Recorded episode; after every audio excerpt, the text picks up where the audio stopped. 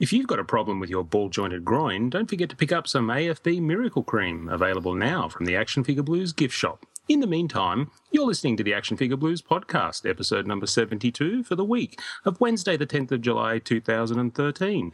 I'm Ben, and with me tonight are Eli. And Scott. This episode is brought to you by the Pop Culture Superstore and ActionFigureBlues.com. Tonight, it's all evil all the time as we do rapid fire reviews of some of our favourite plastic evildoers and then discuss villain toys, the best of the bad guys.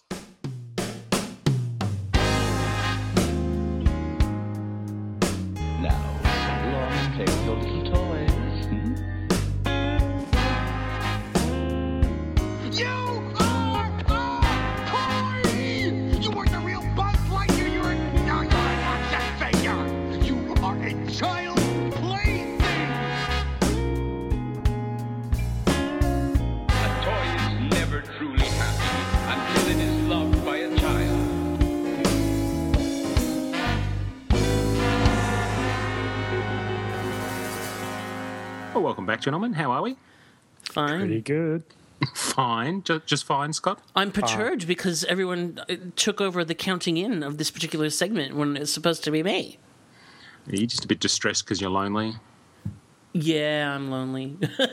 I dropped my loved ones off at the airport today for a few days away because they're on school holidays. So um, I'm not as lonely as my little dog, though. He's sitting um, by the front door, just staring at it intently, um, and then coming in to kind of look at me like, "Why aren't you doing something about this?" Um, so this is this is the drill for the first couple of days when we're we're batching it, the dog and I. So he'll get over it. So does this mean you can actually play with your toys and just do anything you want? So you can actually get them out and have fights and go pew pew pew pew pew pew, and, and no one looks at you strange. Uh, well, the, uh, The yeah, dog does. The dog does. Yeah, yeah. No, I mean, this is the. I'm not on holidays, so that's the. that's the that's the drag of it all. But It's not, theoretically, it's not quite pants off. no, it's not quite. No, yeah. The, I think my the people at work would be a bit um distressed about that. Yeah, Uh, so you got to you can only play with toys until curfew. yeah that's right. That's right. Fair enough. Yeah. Fair enough. What about you, Eli? You, you wearing pants? Yeah, I'm actually rugged up with a blanket in the uh, the cold room tonight. We decided that um, we had to sacrifice the heater in the office to one of the children. Kids ruin everything. Uh, honestly, I know, just spoil it. I actually um, wasn't sure if I was going to make it today. I um, after a you know I've been playing a lot of board games recently, and um, after a long week of talking to too many people for too much of the day, I my my throat was already nearly gone. You know when Oh, you do workshops and and all that type of stuff. And then um, went around to a friend's place where we um, commenced to learn and play a new board game that none of us had played before, and it's a co-op game where you actually have to talk to each other to, you know, strategize. And by the end of it, I just was I was pretty hoarse. Right. A lot of fun though. Well, I'm glad that you um I'm glad you're pushing through Good on you. for us. Good, great dedication there. Yeah, I thought What a so. soldier. What about you, Ben? Um, I- I've caught up on a few movies. Uh, went and saw Man of Steel, which I thoroughly enjoyed. Yay, me too. Yeah, Hey, we can talk about Man of Steel now, can't we? Yeah, I've, se- I've seen it as well. We can, but we've got to be careful with spoilers. Oh, Okay, yeah, we'll get to spoiler that later. alert. We've got we've got a big complaint section at the end of the podcast and feedback, so we don't want to get add add to it for the future. Yes, and I also went and saw um, Despicable Me 2, which I thoroughly enjoyed. Yep, awesome. Fun film. Probably the big change to to me this week is because of the the current the new financial year uh, in Australia. They actually made a change to some of the tax laws. And my workplace car park, which used to be free, n- now incurs fringe benefits tax, which means my workplace had to start charging for parking. And I've been very, very fortunate for a long time now that we've had free parking, uh, allocated parking, and they've now started to charge. But uh, it's a substantial amount of money, and I just refuse to pay it. So, whereas when I used to park my car, I had about a 25 second walk in through the front doors, and uh, my only option was to either pay or to park some distance away. So now it's about a 15 minute walk. It just just so happens it's winter in Australia at the moment. So um, yeah, we're, we're still we're still pushing forward. I'll, I'll hang in there. So it's only been one week. Yeah, my resolve would um, not last very long. We have we have parking politics where I work. We have free parking, but we don't have. There's not quite enough for all the businesses in my building, and e- each business has its own set of reserved spots, of which we have more. Like we have enough for everyone that works in my space, but then there's some unmarked ones, and uh, if anyone parks in one of the uh, there's a particular business that shares our building, and if they find anyone else in their car parks, they will literally rampaged through the building looking for them. you know, it's like, obviously mature about Oh it. yeah, well, I mean, I, it, it's really it's quite hilarious. But like, I've we've had an, a meeting of ours interrupted by you know them coming in and going, "Who's got the silver Honda down there?" Blah, blah, blah. And we're like, um, not us, because we all have our own spots. Like, and then this week I um, park, like I park underneath and then walk down the street to get a coffee before I go in, and this one day this week, this guy actually followed me down the street and quizzed me about where I worked. and I'm like, I work upstairs on the top floor. And he's like, Oh, oh, it's just that, you know, we don't want people parking here and then walking away. I'm like, well, do, do you. Watch me walk, dude. Watch me fucking walk. It's like, and you're, you're. I assume you're from the parking police. I don't. it's hilarious. Stop stalking me or I'll call the police. Exactly. It was really like he really like followed me down the street, and I was like, "Oh my god, what have I done?" Parking politics. Indeed, indeed. Well, let's um let's maybe talk about some toys and get some articulated news going. Okay. Whatever.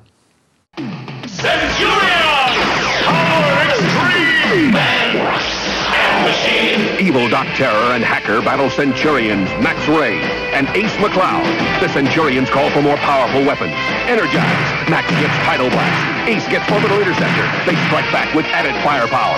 Max by sea. Ace by air. Centurions! Power Extreme! Man Machine! Figures as shown, other toys sold separately. New from Kenner. Before we get to our main features, we start each episode with a bit of news. Articulated news is where we discuss the latest events and announcements in the toy and collectibles world.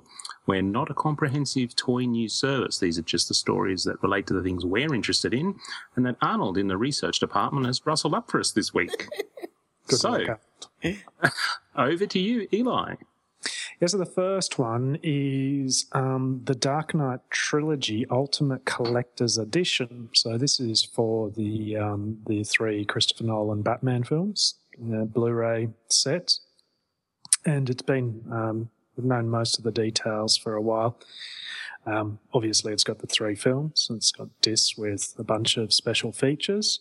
It's also got um, some um, art cards by uh, Jock and, and Mondo, and uh, you know a little hardcover book. But it's also got um, three Hot Wheels vehicles. So these are pretty much the ones you can get off the shelf at the moment. But they're a pretty nice touch. So you get the um, the black tumbler and the the camo bat pod um, cycle thing, and um, I forget the name of the planey thing from the movie. It's just the bat, isn't it? The bat, that's it. Yeah, yeah. Um, I think that's a really good detail for a collector's edition. Um, not bad. That's awesome. I just hope it's um easily available in Australia. Yeah, I reckon it'll be about a hundred bucks. Hundred bucks US, they reckon. So it's not a bad deal actually, because the art cards are, are quite nice. Hmm. Hmm. Oh, yeah, I can see this as being a, a mass release. Mm. And there'll be different retailer versions, I'm sure. You know, that's the thing that I am. That's what I worry about with this stuff. Is you know, will we ever get it, or how hard will it be to track down? I imagine this will be everywhere. Yeah. Um, so 3D printing is a big thing, and in the toy and, and statue world, we've been seeing um, uh, potential for what can be done. And um, somebody on, on Reddit uh, posted an image. They um, they- they've 3D printed um, uh, about 10 Final Fantasy figures as a as a set, and just it's just the way that they've um, the way he's done a whole set of figures, uh, all in scale and all in the same style. It's it just looks remarkable, and um, while they're a bit blocky for my liking, it, um, it definitely has um, potential. You can see, you could see where this could go. Oh yeah. Hmm. This is this is the way of the future, I reckon. Yeah, You'll people will design stuff and then you'll just buy the file and print it out at home. yeah, or you know, somewhere else, or Or so oh yeah, I mean or somewhere else. Yep. And it won't even be a case of buying the design off of someone like Mattel. You'll you'll actually get you know talented people out there, the equivalent of uh, today's customizers, Yes. who will just be designing them, you know, in ZBrush or something like that, and away you go. Yeah, it'll be interesting what happens with licensing then, because obviously they're going to be there'll be a few corporates with their noses out of joint if that happens and it goes widespread. Mm. But um, you know, well, at least we'll have some independent designers who will be able to be able to gauge the the interest in their own designs. You know, they're not going to need to work for a company to actually do the things they like doing. They'll be able to, you know, design their own characters. Like when we were talking to Reese O'Brien last week, you know. Imagine if you, you know he, he was into ZBrush and Maya and, and was able to you know just Exactly. sell you the design. Yeah, well, when you think about, you know, a lot of these um, guys that design some of these toys, their main gig is designing characters and stuff for video games and things. yeah. And um, so there's a a way of if once it becomes more accessible that people can afford to uh, do the printing themselves. You know, there's definitely some small business opportunities there for you know guys that uh, you know where where commissions might be you know a bit cost prohibitive for a lot of us at the moment. Um, that I, c- I can just see this really opening it up to whatever you want. You might get your Shang Chi after all. Well, yeah, that's right. Unless I customize one the old-fashioned way. Oh God, we could be like old fogey customizers, and all the young hip kids would be doing the 3D printing. Yeah, that's right. Yep. And you'll be there going, nah, get off my lawn. yeah. My lord. Back in my day, we used a paintbrush. not a, not a Z brush. That's right. We actually sculpted this shit. Mm. we just pressed print. That's right. That's right. my lord. Um, so in uh, anime sort of related news, um, Gundam, Gundam, uh, the very. Uh-oh, we need a ruling here. I know. I, I'm not going to say, you know, well, actually, I'm going to say it. It doesn't really matter because the person who would rule on it says Lego. Oh. We'll get to that complaint later in the complaint section at the end of the Oh, podcast. is that coming back? Is it? well, well, it's that same guy that complains about it all the time. He's got another complaint. So, yeah. All right. So, Mobile Suit Gundam, the very famous anime um, series and film and property, um, doing something a little bit uh, oddball. Not oddball, but, well, yeah, it is. Um, Gundam Build Fighters is actually about um, these school kids who are really good at building plastic Gundam model kits and then battling them you know, with their friends and rivals. This is the actual um, concept for the show. Okay. Cool. So it's it's a little bit um, a little bit meta. Uh, it hasn't been done, but it's a, it's a concept that could quite work. You know, in the same mold, you know, of Pokemon and stuff like that, but Gundam instead. And of course, there will be a lot of new model kits that will come out of this. So you will see more and more. And I reckon um, they're probably onto a money spinner there. I don't know if it'll be my money, but it's, uh, That's very cool. it's a, it's a, it's an interesting concept. Yeah, I, I think it, you know, it sounds fun. And they'd be actually using their hands to make model kits. Ooh, They wouldn't be hmm. printing these, would they? That's right. that's old. But, but that's hey, you could old but school you- with a K. But what if, what if right? You use three D printers to print the the kit pieces, hmm. and then you made the kit. That's deep, man. That's deep. Let's just pause. A moment of reflection.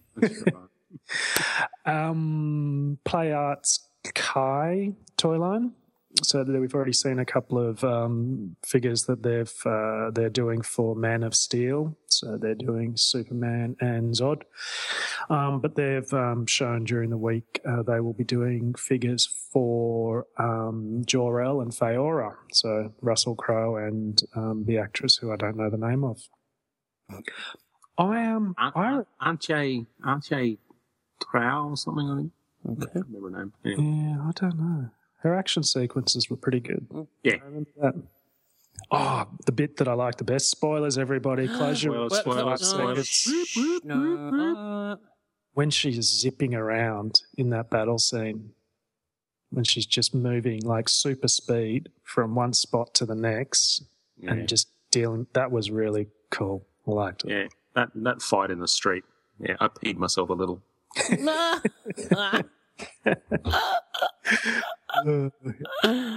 Anyway, um, I, I I think this line really suits Man of Steel. Hmm. I I think I think they've done uh, a really good job, and I, you know, Rusty doesn't quite look right there. He looks a little bit um, fitter than he, he is in reality. But I, Mm. that aside, I think the um, the metallic um, armor really works well with the um, the more realistic head sculpts on top of them. I think they're, you know, good job. She's a great looking figure. Yeah. I like that.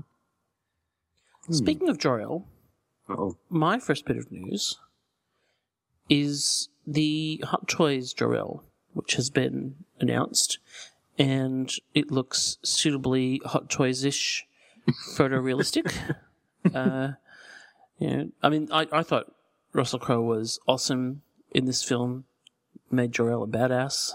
It's quite surprising. Yeah, it's a very good likeness. yeah, and, and the likeness is awesome. The likeness is just exactly what you'd expect. So, um, this will be uh and I don't know if it comes with a lot of extras. It seems to be a bit thin on sets of hands. There's only two extra sets of hands, which is a bit disappointing, really, because I think um, you need at least ten for a proper hot toy. Um, you know, if there's not ten swap out hands, I don't, I don't know. Um, very good looking, uh, and yeah, I, I I really enjoyed the film. Certainly not gonna go down this slippery slope, but I reckon That cost that costumes looks phenomenal. it does. The, the costume looks fantastic. One thing that Hot Toys seem to have really mastered is that just that. I mean, obviously their face sculpts are phenomenal, but that extra level of detail with things like the, you know, moles and Yeah. little, you know, it just makes it look like skin. It's uh, it's very impressive, and especially where the um, the hairline um, meets, it, it doesn't look odd. Um, Yeah, And very then impressive. there was another Hot Toys announcement this week. This is the uh, Toy Fair exclusive Hot Toy uh, for the year, and this is the Captain America Star Spangled Man exclusive. Um, ben, I'm interested in your thoughts. Um, I liked it because it it is that little bit closer to what I really want to see. Well, don't want to see. It's kind of a you know a, a bit of a seesaw. Uh, I think it's a fun figure because I really want Hot Toys to do comic accurate uh, figures, and this is about as close as you're going to get. But unfortunately, I guess you know for that particular part of the movie, he's meant to be a bit goofy. Um, and, and that, that's come across in the figure. It, it looks great and it looks goofy at the same time. Um, you wouldn't get me paying, you know, 180 bucks for it though. Yeah, see, I, this is to me, this is kind of reinforces the argument of why his comic book costume probably would not work well in a film. And I know you probably disagree with that. That's why I wanted your thoughts first. Well, I do because if you could say the same thing about Superman, like people go, "Oh yeah, it just doesn't work." Well, you look at Superman's costume and how well it came across in the movie, especially with that textured material. And if they did the same kind of sculpted, textured material with Cap's costume, it'd work perfectly fine. That's it's the the wings on the head. It, that's the the oh, head Oh, that wings. looks a bit goofy, and he doesn't have the ears either. So the ears hmm. are hidden, which makes puts it off a little bit. Nice deal to detail though with the shield and the the Oh, notes yeah. that are taped on the inside, like in the movie. Yeah. I tell you what, they are milking everything out of these licenses, aren't they? Yeah. Everything. It's an expensive line to collect if you want to be a completist. Yeah, like, wow. So that's that other bit of Hot Toys news. And there was some Mattel Ghostbusters news as well. Um, you know, it's really been too long since we've had a video from Toy Guru. I have, it's certainly, you know, I have felt a bit of a, a hole in my heart. Um, but no longer because he's back and, uh, he is spruiking the Ghostbusters Ecto goggles. Um, these are going to be on sale, oh, next month. Yeah, they're on, on sale in August, only $110 to go alongside the PKE meter. So, very exciting. And, uh, yeah, yay, more Toy Guru videos. And But at least he's still enthusiastic. You know, we haven't worn him down. no, he must be very resilient. um, but that, you know, it's it's it's great to see that they are adding to that line of those props, and certainly there's a, a niche for that of people that are very interested in it, and so that's cool. Indeed. And then last from me, we had a Kotobukiya announcement this week of another addition to the New 52 ArtFX statue line. This is the um, one-tenth scale PVC statues, and they are doing a Black Adam that will go along with the Shazam that we already know is coming. And uh, he looks great. He uh, has a doesn't have the same hood issues that Shazam has. I'm a bit, I don't know, I find his expression a bit odd. He looks like he's. oh, Holding in a fart. Yeah, it does. It looks like he's. He's really straining He against He does something. look, yeah, he does look oh, like he's smelt something pretty icky. Mm, he's got a real, really weird, strained look. Wasn't on his me. face. Isn't me? It's uh, this is an interesting line because you know it's a pretty like low cost in terms of the PV statues stuff, PVC statues, sorry, and they're going deeper than just the you know the usual big names. And there's a Deathstroke coming, which looks great as well. So I'm not collecting this, but it would be a a it's a budget friendly line if you want quite a few characters in it, and um, they certainly. I've seen a number of them in person and been pretty impressed. They must get really peeved with having those ripped capes all the time. Like, it be the only part of your costume that's not invulnerable. Yeah. well, that's all my news. Cool. All right. Well, I have a whole bunch of stuff. Uh, in particular, Sideshow has been going crazy.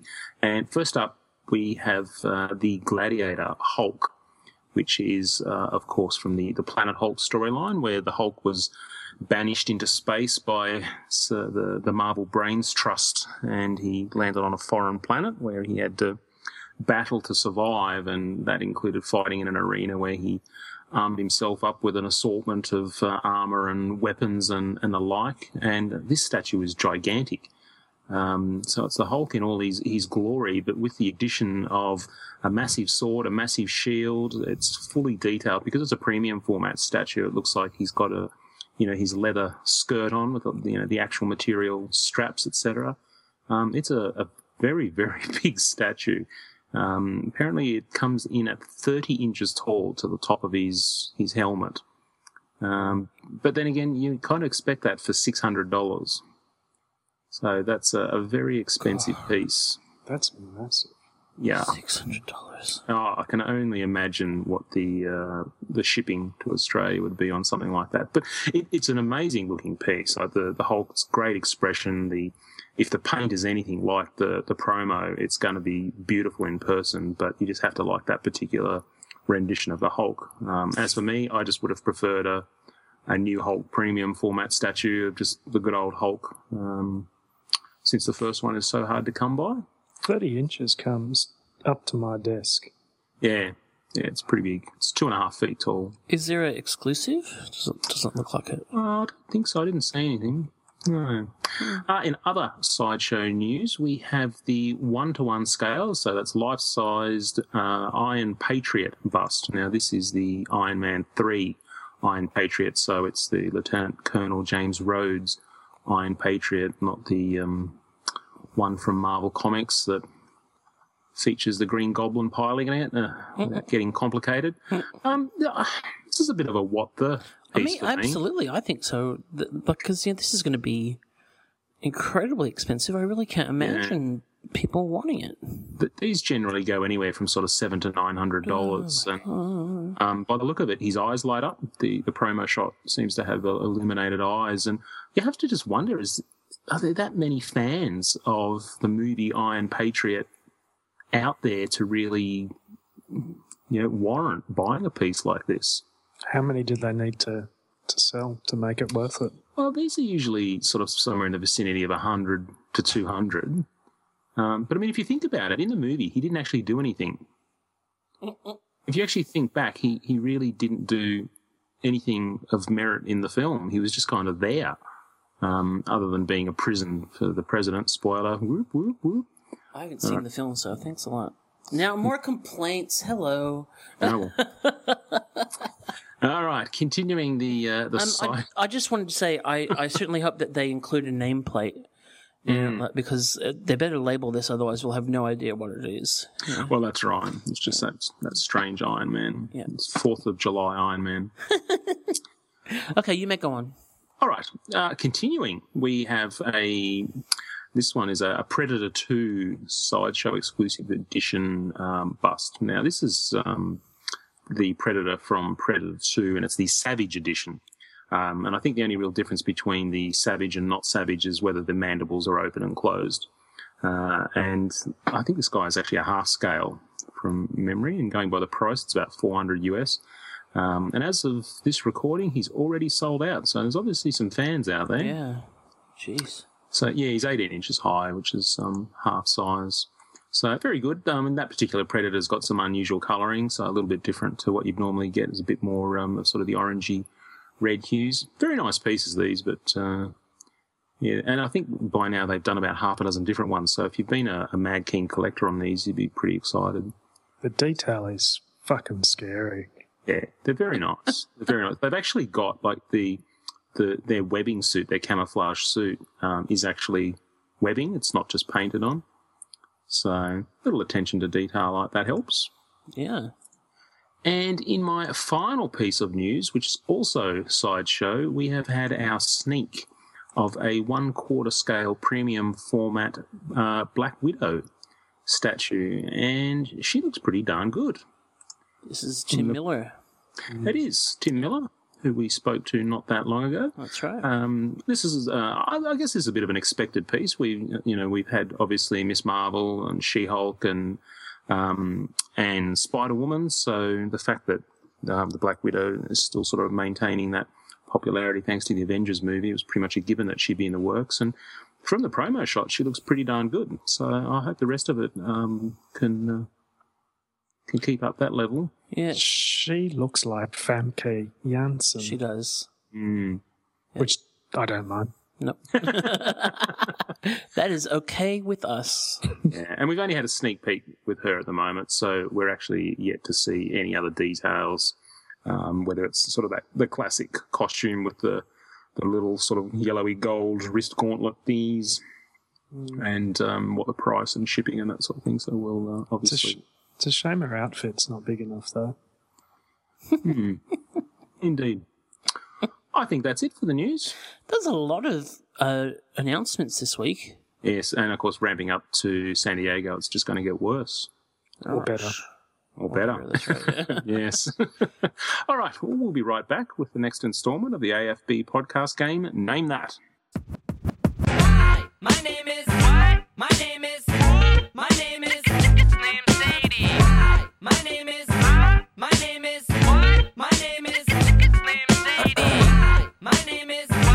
Excuse me. My name is it's named Sadie. Can I have the attention of the class for one second? My name Tell a friend. Guess who's back? Guess who's back? Guess who's back? Guess who's back? Guess who's back? Guess who's back? Guess who's back? Hey guys, it's Engineer Nerd back with another tone to tantalize your ears with. And this is Name That, of course. So we play a sound and you guess what it is. And we will refresh your memory with playing last week's sound.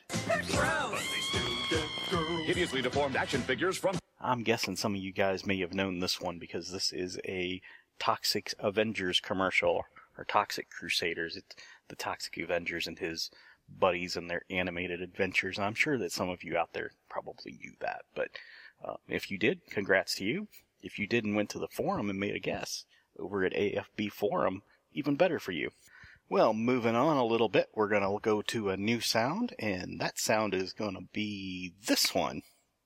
We're gonna get stumped! Not if I can help it! Rock slide! You can't escape me! And we'll have Boris put that in one more time. We're gonna get stumped!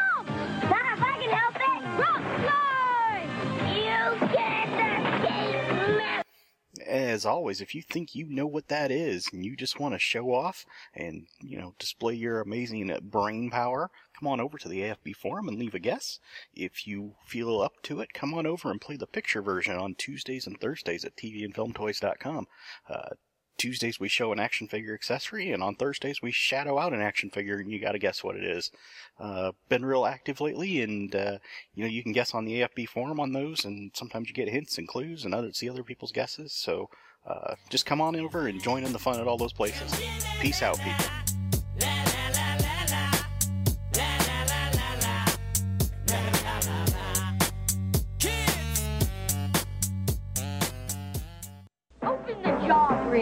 Powers of evil control Castle Grayskull. Oh yeah, Dad, what's Ram Man's power? I'll get us inside, He-Man. Ram Man, He Man, and Castle Grayskull, each sold separately. You have to put the castle together. Ram Man, use your head! I just did! Not that way! We have a prisoner! Good. Who's the prisoner? You are, because we have the power! Oh no! Ram Man and He Man from the Masters of the Universe collection, each sold separately. Castle Grayskull also sold separately from Mattel. Now it's time for one of our feature segments, Toy of the Week. Each episode, we take turns looking at one toy or collectible in detail. These might be new releases, or we might talk about favourite or bizarre items from our collection. And this week, we're doing rapid fire reviews of our favourite bad guys. And popping his cherry this week is Eli. Ouch. Wow, that's wasn't expecting that intro. No, well, so just to, to remind people, if you haven't heard rapid fire reviews before, this is where we have a strict five minute limit. So I'm about to start the clock, Eli, on your five minutes now. Okay, so this is Deathstroke the Terminator um, from Mattel's DC Universe Classics line. So, um, Deathstroke the Terminator, he debuted as a character in Marv Wolfman and George Perez's New Teen Titans number two in 1980. He um, is a pretty famous character. We talked about um, he's uh, having a new 52 figure coming out a couple of weeks ago. This version from Mattel is from 2008, from Wave 3 of the DC Universe Classics. This was um, part of the Solomon Grundy uh, Collect and Connect uh, series. Um, um, I picked this up loose, um, but he came in the standard DCUC blister card packaging, not very collector friendly. Once you've taken that card off, it's not going back in there without it being some sort of obviousness. But the artwork on the card's pretty nice. The um, the uh, pretty stylized action shots. It's all very good. Um, this figure is a beautiful example of what the Four Horsemen were able to do with this series. The the detail in the sculpt for if you're familiar with the character, he has lots of weapons and um, details in his costumes with his boots and his gloves and um, various uh, accessories. Particularly um, the chainmail detail that he has on him. Now, the sculpt, in terms of um, things you may have seen before in this line, he uses parts of Aquaman's um, scales. Well, they've taken that same texture that they used for Aquaman in the in the previous wave, Wave Two, and they've applied that here. Um, the gloves are very similar as well to Aquaman's and a few other figures. Uh, head sculpt is I think it's pretty much the same head sculpt that was then used for Mr. Miracle and Doctor Impossible a few waves later, but slightly different. He's got um, fold down boots that fold down a long way, longer than any of the other figures in the line. The paint um, for my version of the figure is is almost flawless. If you look at it closer, though, you can see a little bit um, of um, slop around the brassy details that he has around his biceps with the um, the accessories there, um, and around the neck and collarbone as well. In terms of articulation, he is DCUC, so he has lots of articulation. Um, uh, so he's got shoulders, uh, biceps, elbows, wrists, um, ab crunch, ab swivel, ball jointed head, um, and the um, the hips and all that. He is, in terms of accessories, he is very weaponed up. He's got a sword remove, that's removable from the a scabbard. Very nice detailed scabbard with um, the sort of the wraparound um, detail on there. Very good. He's got a pistol that um, goes into a holster. The holster might close down, but doesn't close down very well on mine. He's got a semi-automatic rifle that's got a strap that you can uh, strap onto him. However, um, that rifle is a bit warped, and I think that was a bit of a common complaint that it warped in the packaging. But it's still a pretty good detail. There's, he's also got a bandolier um, hanging around him, and that bandolier actually has a, um, a, a feature fixture to attach uh, a staff. I didn't actually get the staff with mine, I don't think, um, but uh, another. So you've got sword, pistol, semi-automatic rifle, and a staff, as well as the bandolier, as well as um, Solomon Grundy's right arm. So very well accessorized. Um, oh yeah, I didn't say he's as per the classics. He's uh, about 16 centimeters tall, or around six and a quarter, veering to six and a half inches tall. Got 30 seconds left. Um, this is um, just one of the best figures that I think has been made in the line, and I've you know I've I, I used to have a lot more DCUC figures, um, and over the years I've culled and culled, and this is just one figure that I just can't bring myself to get rid of, even though I don't have much attachment to the character. It's a Hmm. beautiful piece, Hmm. and paint detail is probably the only thing that I'm going to take away from it. I would give this a nine and a half and a half dollars. And time. Good job. Nice. Very nice. Very impressive. That's how you do it, guys. okay. No, he's a beautiful figure. Yeah, definitely one of my faves in the line. Well, I, I think it's a, a really widely well regarded figure in that line for sure. It's um, and, and Deathstroke is one that has been done well. DC Direct's Deathstroke uh, in the Teen Titans line was a, a good figure as well. But the extra articulation that you get from the DC Universe Classics pushes this one over the edge for me. Yeah. Hmm, fair enough. Very good. All right, Scott, you're going to continue and you're going to talk about the lizard.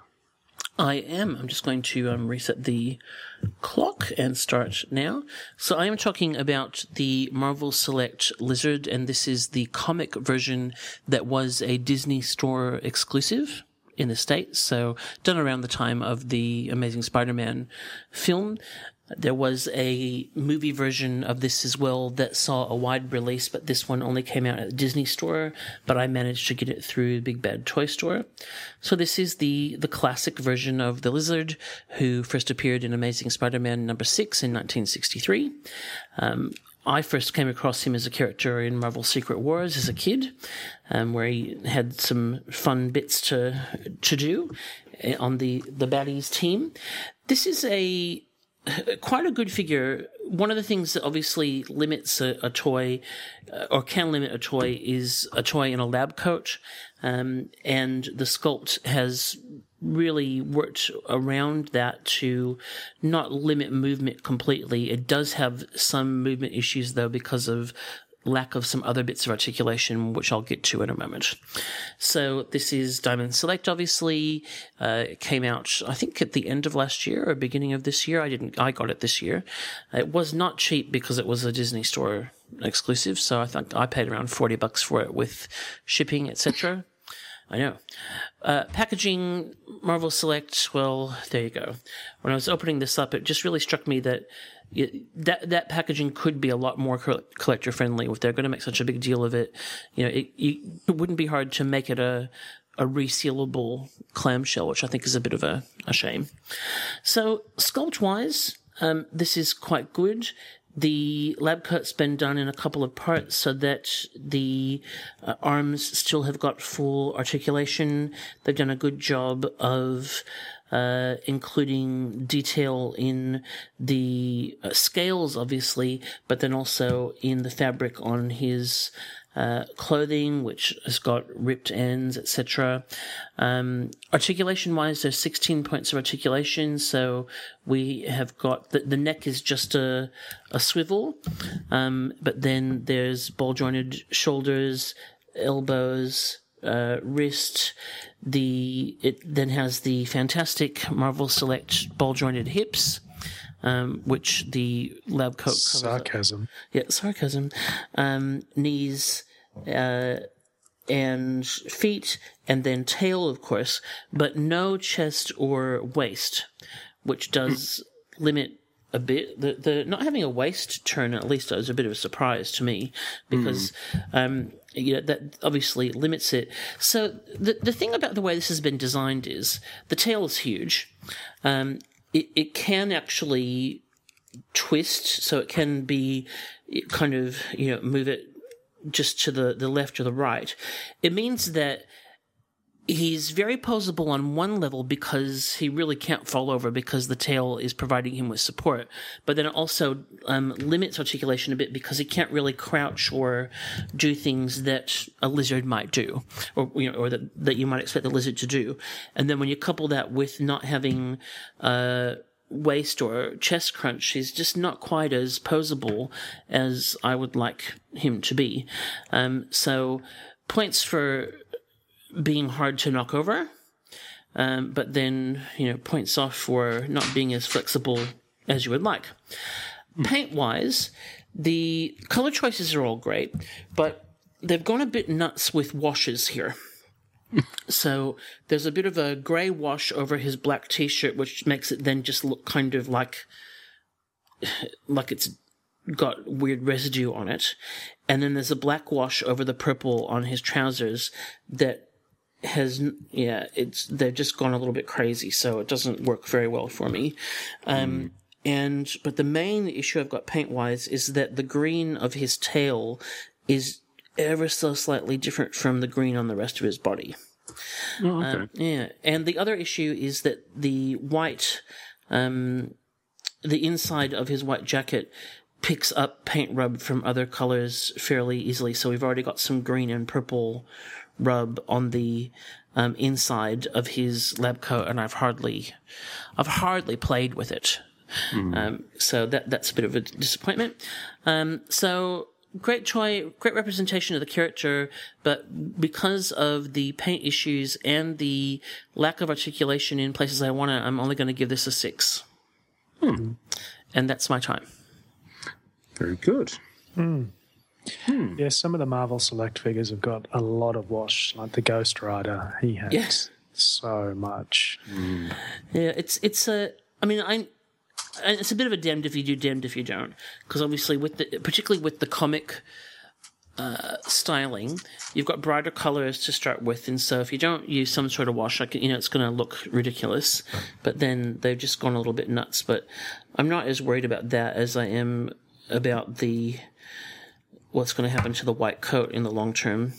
And uh, the tail. Oh, I did. I actually. Sorry, I know I'm out of time, but I forgot to mention he does actually come with a display base as well. Hmm, okay, cool. All right, Mr. Ben, are you ready for your time to start? I am indeed. Okay, go. Indeed. Tonight, uh, this or this episode, I'm going to be talking about the NECA uh, Predator's Big Red Predator. Now, this guy came out in the, the last wave of Predators from NECA, and this one's a, a little bit unique. Up until recently, we've been getting all the, the various Predators and uh, different incarnations from the uh, cinematic line. Uh, however, this guy actually comes to us from a sort of a fan film that was done by a fellow named Sandy Collora, who did a fan film called Batman Dead End. And spoiler alert, spoiler alert, there's all kinds of uh, good guest appearances in that. And if you haven't seen it, I really do advise you to go on YouTube and have a look because it's the, uh, the best film Batman uh, out of any of them. Um, what's unique about this guy is obviously when Sandy made the film, he wanted um, the sort of protagonist to stand out a little bit more, and so you know he took it upon himself to make some changes to the, the look and feel of the Predator, um, and you know it actually works uh, really well. So this guy came out in 2013. Um, and he is in the the NECA seven inch scale, uh, which is interesting because being seven inch scale, he comes in actually at eight inches tall, so or just under eight inches tall, and that that's to represent the fact that the predators are actually so big. Um, they're actually played by very tall actors, Hmm. um, so that's about sort of twenty centimeters tall, and. Uh, the packaging is pretty standard for NECA. It's a blister. Um, once it's open, it's open. There's no going back. It's very simple. Draws your attention. The Predator's logo stands out. You've got that sort of uh, side, sort of you know, the profile shot of the Predator on the packaging, so it's pretty obvious straight away. Getting into the goodness of the sculpt, um, this is NECA, so they are the best of the best for this particular scale. Um, they've done a fantastic job. Um, the probably one of the, the, the complaints I have is that the series relies a lot on uh, reuse, um, and it's very very obvious. They they have sort of, sort of two or three different parts, um, say for the feet, and they just sort of rotate them and, and use the one that's actually closest to the representation of the character. Um, but in this case, they actually had to pull their finger out and do some new pieces because the big red predator was actually originally known uh, in Sandy's concept designs as the samurai predator. And i don't think they could actually use that because um, hot toys had already used that for one of their concept predators. So this guy is actually referred to as big red um, and i assume that's because he's big. And the and the red maybe? and he, and it is. He's red. Um, his armor actually is painted red which is very unusual for the predator. They don't um, they don't tend to go in for much uh, in the way of colour. Um, so this guy features sort of red helmet, red sort of shoulder plates, um, thigh plates, um, greaves, and that sort of thing. Um, a few interesting little touches they've had to do, such as the wrist blades um, that, that the predators use. Uh, this guy actually has it on his left arm, and he's the first predator to do so. And instead of being silver, they're actually gold. So NECA have had to be sort of quite clever in, in the reuse of the um, the wrist there. So the interesting parts is he comes with a few extras that NECA really had to go out of their way to do. He's got a samurai inspired sort of belt uh, on, and he actually comes with two swords. And the at, at first, I was a little disappointed with the swords because they're so small. But then I guess when you realise that the average samurai was probably five and a half feet tall at, at the most, um, putting them in the hands of an eight foot tall alien, um, you know, I think yeah, on, on sort of second look, they fit. They're actually billed as katanas. Um, one of them is fairly large and um, is obviously a katana, but the second sword is actually um, a lot smaller, and so I'd probably say it's more like a, a kodachi, which is a um, under two foot uh, samurai sword. So Oh, I just lost my page. Um, this guy comes with 30 the u- seconds. The usual NECA um, articulation. He has 25 points of articulation, but this is the new and improved articulation, which doesn't say a whole lot, but you get double jointed um, knees and the, the better hips, so you get a bit more movement in the legs. Um, is not too bad. He's fairly stiff out of the box. Takes a bit to actually get um, the joints moving, which is actually, I guess, a, a nice change from having Mordecai and Rigby, who are so loose they can barely stand up. Uh, I really enjoy this. I'm really enjoying NECA thinking outside the box with doing some of these figures. Looking forward to their next line, which is the concept line. Um, my only major complaint is they've just made the skin a little bit too glossy uh, in the finish, and it sort of almost looks like he's covered in Vaseline, um, which really contrasts the sort of darker red tones. And I'm going to give this guy eight out of ten dollies. Yay. Very good. Very good. All right. Well, there you go, uh, Eli. What was your first rapid fire review experience like? How would you rate it? Well, I was awesome. That's the main thing. That's what we were worried about. My figure was awesome too. So that Yeah. my figure was better than yours. Yeah. I'm Well, that's gonna what we were concerned about. Yeah. I'm not going to disagree with that. Yeah, mm-hmm. definitely. All right. Well, that wraps up the toy of the week. And when we come back, we'll be talking about the new items that we've added to our collections this week.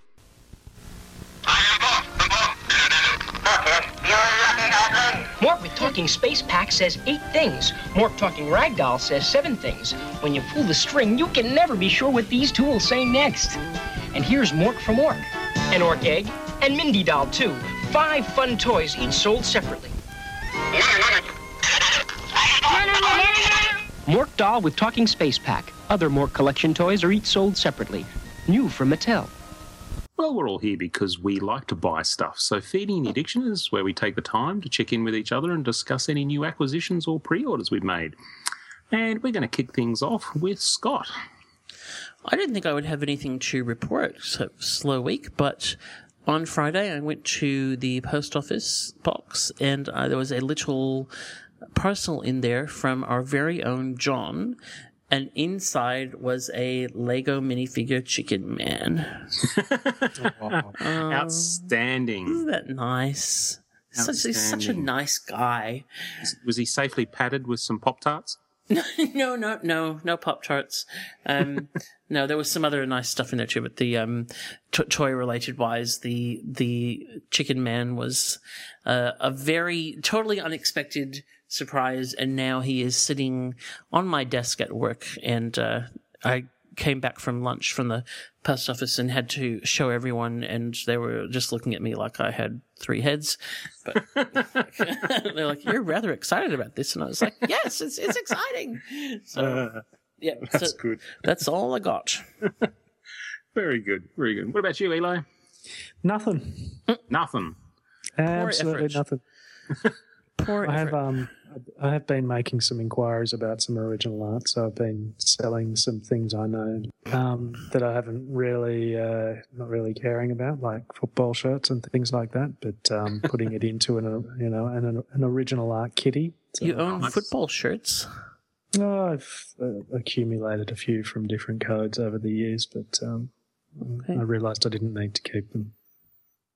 Oh, there you go. Reinvestment. So hopefully in uh, in another episode, I'll regale you of tales of receiving original art.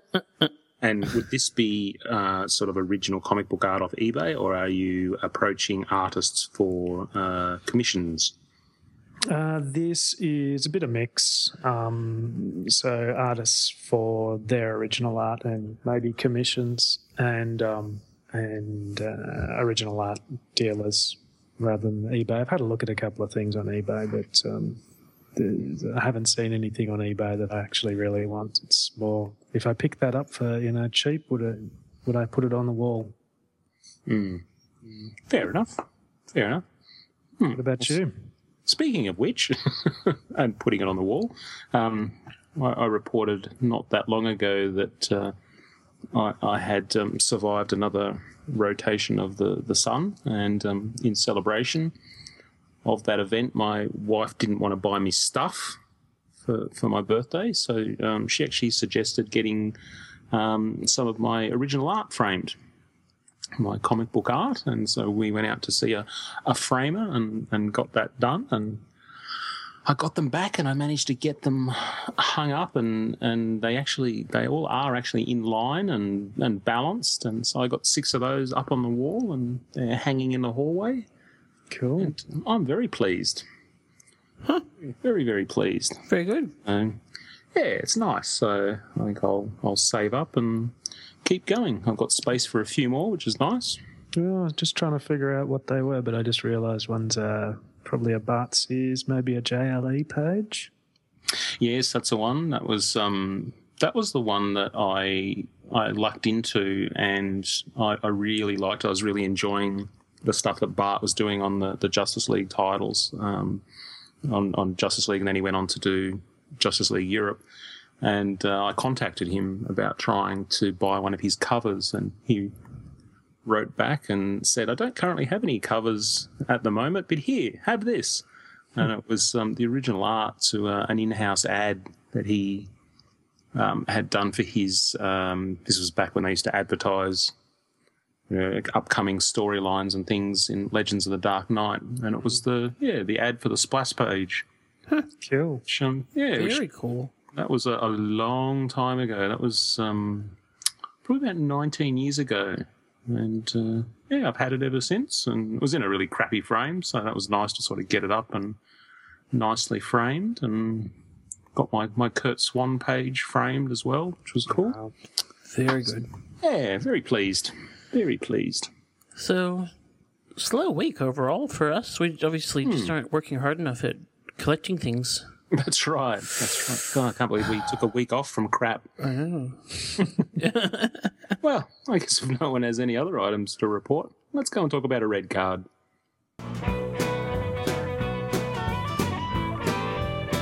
What is this, Bizarro World? Red Carded is a chance to poke fun at the WTF Moments Now hobby, be they unusual announcements, a complete fail action figure, or worse. And handing out the penalty this week is Scott. Scott, ah, this is just shocking. Well, first of all, we have to say thank you to Andy Bentley, um, who is a listener who sent in this red card. Um, this is also, I think, a good opportunity to say that none of us found this, um, because you, you really have to question what someone might have been looking for to come across this in the first place. Um, so after that little disclaimer, we are giving the red card this week to a, I, I don't even really know how to describe this.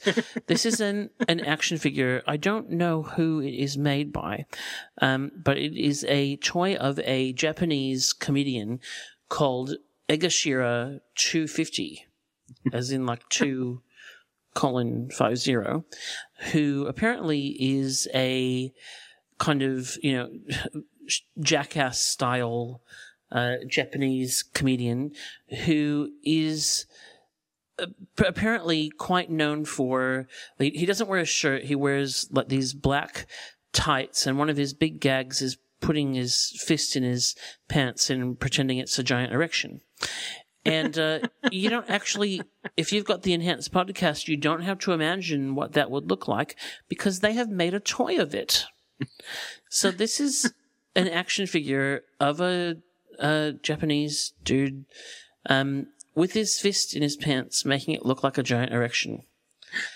And, and I, I don't know if there's anything else to say about it. Ah. I, I really hope that you have the enhanced podcast. That's all I can say. Otherwise, know, this could be quite uh, disturbing. Ah. But um, Andy, thank you very much for pointing this out to us. Andy, also, you're sick. Uh, whatever you were looking for to find this. um, well, the, the good thing is, if you don't like that one, there's actually a variant. no. Yeah, there is. I, I've just posted a link. It's it's just it's worth it. Uh, uh, honestly. Um, yeah, yeah. So you, you can actually get two different ones if you want, and he's even got a different expression on his face. And Oh my in- goodness. instead of black Oh, there's tights, he's got white. white tights. Oh Cool. my goodness. I can order two. Wow. Penny, Yes. That is phenomenal. Yes. So it's it, it actually is a really interesting construction. So we're going to Yeah. give it that. Like That's right. It's So- got rubber thing around his around his lower around his groin. His Ball jointed Yeah. groin. Yep. Yep. Oh, okay. Well, actually, that was really helpful, Ben, because I didn't realize from the black version that it wasn't all just sculpted. So he's got stretchy material, Hmm. like for his undies, and it's he can actually then you can pose him with his fist in it, um, doing the giant size erection gag, which never gets old. And he has three different heads to choose from. Wow. You've got the just the the, the pedophilic grin. The um, I, I'm shocked and about to be busted by the police, and then there's the angry. Um, I didn't realise he was underage face. it's um it's quite well articulated. It is, yeah. It's It's, it's, very unusual articulation too. Like that shoulder articulation is very strange. Mm. Mm, the whole torso is pretty um, Mm. reluctant to use the word unique, but I haven't, haven't quite seen. that it's before. unique. It's unique. Mm. I mean, I- I- it's very well done. Gotta say, it's it's it's absolutely freaky, but also very well done. So It'd be awesome if it was like one six scale and you could just put it in the middle of your coffee table as a talking point. Like you just have him photobombing all your um, one six scale stuff. yes. Oh no, I might have to buy this now. Seriously, that that would be hilarious. Like you know, you're kind of doing action figure reviews of Bowen statues, and then you got him there going, "What?" Yeah. Wouldn't he, wouldn't he look great in Adam's toilet playset? We should suggest it to Michael Crawford Mm. to have it as a comparison figure for all these reviews. Oh, no, you didn't. Can you see a price point on this thing? no, I'm not trying that hard. Oh, it's uh, thirty eight hundred yen. It's not Mm, so about 35, uh, about 40 Arnold, bucks. we've got a, a currency conversion issue for you, Arnold. Can you um, sort that out for us, please? I think it's about um, 40, 40 Australian. So, Okay. all right. Well, Thank you, Andy. Thank you very much Yeah. for that, Andy. That is a uh, that is an absolute winner. And uh, coming up after that well-deserved fail is our discussion topic of the week. Spider-Man's getting ready to rumble. Oh no, it's Doc Ock, Venom, and the Green Goblin. Fantastic action coming up. Take that, Green Goblin. Bam! Must get out of Venom's trap. Whack! Time to get out of here. Catch you later, Doc Ock. Brand new Spider-Man action figures. Out now. Well, what kid would want Luke without Vader, Optimus without Megatron, or Batman without the Joker? In the world of toys, villains are an integral part of what makes playtime fun. That primal urge to have good conquer evil has been acted out in backyards everywhere for generations. So tonight we're discussing villain toys, the best of the bad guys, the action figures and toy representations of our favourite evildoers. But let's wind the clock back, shall we? Guys, what do you remember from your toy childhood as being the first villain toy you ever owned? Eli? Uh, I'm thinking it's probably Star Wars. I'd like to think it's Vader. Uh, if it's not, it's probably something a little bit more boring, like um, one of the, um, one of the um, Starship officers or something like that. What was his name? The, uh, Bill. Bill. Yeah. Oh, you mean like the Death Star, Death Squad commander, or yeah, or from yeah the, the, the destroyer thing. One of those guys. Yeah, fair enough. I, I like I, I couldn't say that I'm actually. Um, this is the tricky thing with this this topic is I think there are more heroes. They are, um, yeah. I think I think it's easier to um, actually want to chase down heroes. Mm. Oh, obviously, yeah, yeah, definitely. What about you, Scott? It would have been Vader for sure. Okay, and that's from the original. Oh yeah, from sort the of yeah the, the, the very first sort of wave, ten back or Yeah. whatever it is. Because the the only action figures I had before that were the Mego Star Trek ones, but I didn't have any of the bad guys. Hmm. Um, and but Vader, I'm pretty sure was in the first four Star Trek figures that I got. Star So- Wars. Star Wars. Did I say Star Trek? Hello. Whatever. Uh, more complaints for. That's because I was just talking about Star Trek. Yeah, so Star Wars, you know, in the first four, so definitely Vader. Because I also remember um, getting a replacement one fairly quickly because my first one's black cape got ripped, and I was very distressed about it. the horrible vinyl capes. Mm. Yeah, I think it was the same for me. Uh, the, the first real action figure line I can remember collecting was the original Star Wars line, that, that very first wave that came out. And uh, certainly, if it, I I remember getting Luke Skywalker was the very first figure uh, I got, and um, quite quickly, you know, became enamored with them and, and wanted more from the from the line. And I, I very quickly would have either picked up Vader, the Stormtrooper, or the uh, the Death Squad Commander um, in, in rapid succession. But Vader is obviously the one that stood out because I'd seen the film and and uh, I guess knew what he represented. And and speaking of which, as far as that representation, you know, those sort of early villain figures that sort of made up those lines that we were interested in. Was there an appeal because they were villains, or simply because they were just extra extra characters in the line that you were collecting. So the you know the the early OCD made you want to have them as well. I think I think with Vader, he was just so iconic. Like we, as kids, we'd never seen a villain like that before. Mm. And I think maybe with Masters of the Universe as well, Skeletor. You know, he was he was the nemesis, the big nemesis, as opposed to you know the henchman. Yeah. What about you, Scott? Yeah, see, uh, as a kid, I was never really into the bad guys in in quite the same way. Like a lot of my, and even I think about like superpowers. You know, a lot of my playing with that stuff revolved around.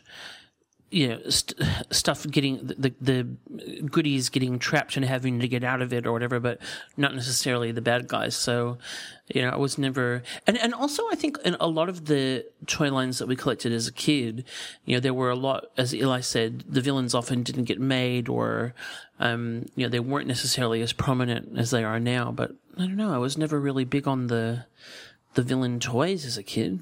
Mm. And just not as many of them were made. Yeah. That's right. Yeah, yeah, definitely. But I mean, that they were yin and yang for me. The the first Master of the Universe figure I had was He Man.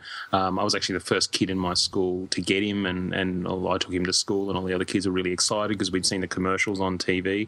But the second figure I owned was Skeletor, and I think even at that age, I couldn't imagine having one without the other. I, I couldn't sort of picture um, you know, picking up He-Man and Man at Arms and Teela, and you know, enacting adventures where they went pick flowers together.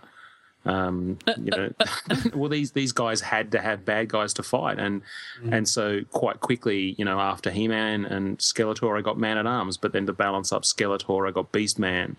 Uh, and so there was always that that sort of you know good versus evil uh, representation even then.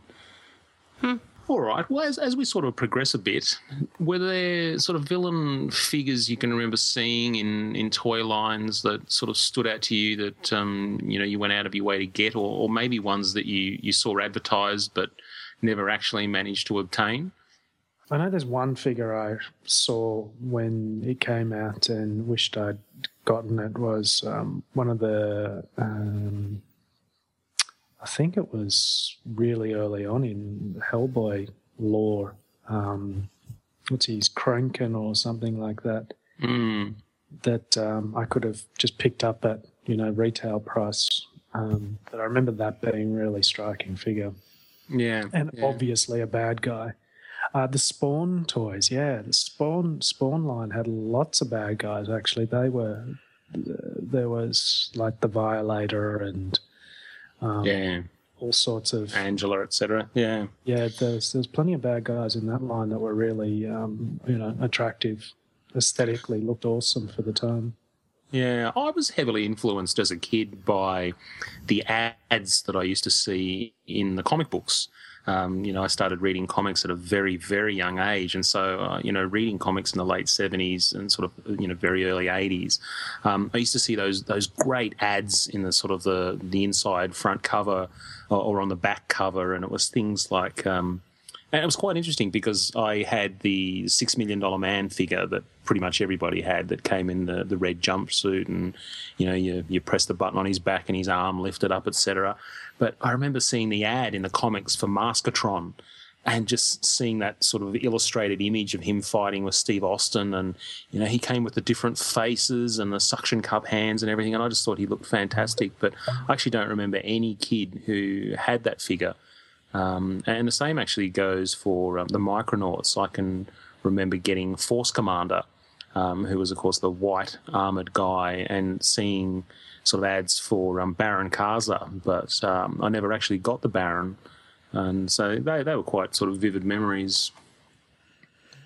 Yeah, I mean, obviously the Star Wars stuff was the first, you know, kind of big set of villains I had because I I just had everything. So, um, the that was probably you know the biggest set of villains I've ever really you know collected.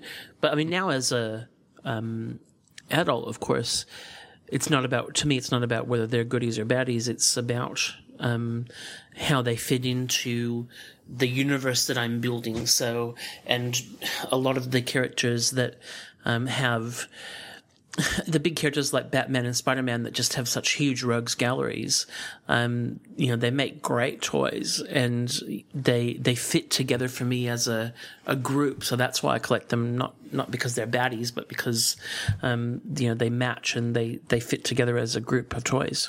Mm, mm. So, are there villain characters that really stand out for you guys? Now, we we obviously have our favourite characters, um, you know, Eli and and Firestorm and uh, Scott and Aquaman. But you know, are there nemesis your favourite villains or not? I think if we're talking Firestorm Land, there's been none of his enemies have been made. So yeah, it's a huge collection. Black Bison, Multiplex, um, Killer Frost, um, plenty of toyetic, uh, Slipknot. You know, uh, any of those would have made really good figures, but they, you know, it's just not enough um, recognition, popularity to make that happen.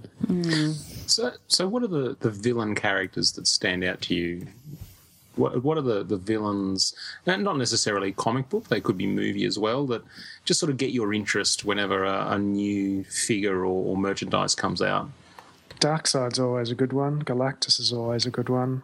I'm always, you know, want to see what those guys look like. Um, Darth Vader, you know, the, we've just seen those um, 18 inch figures. Are they that big that are Mm.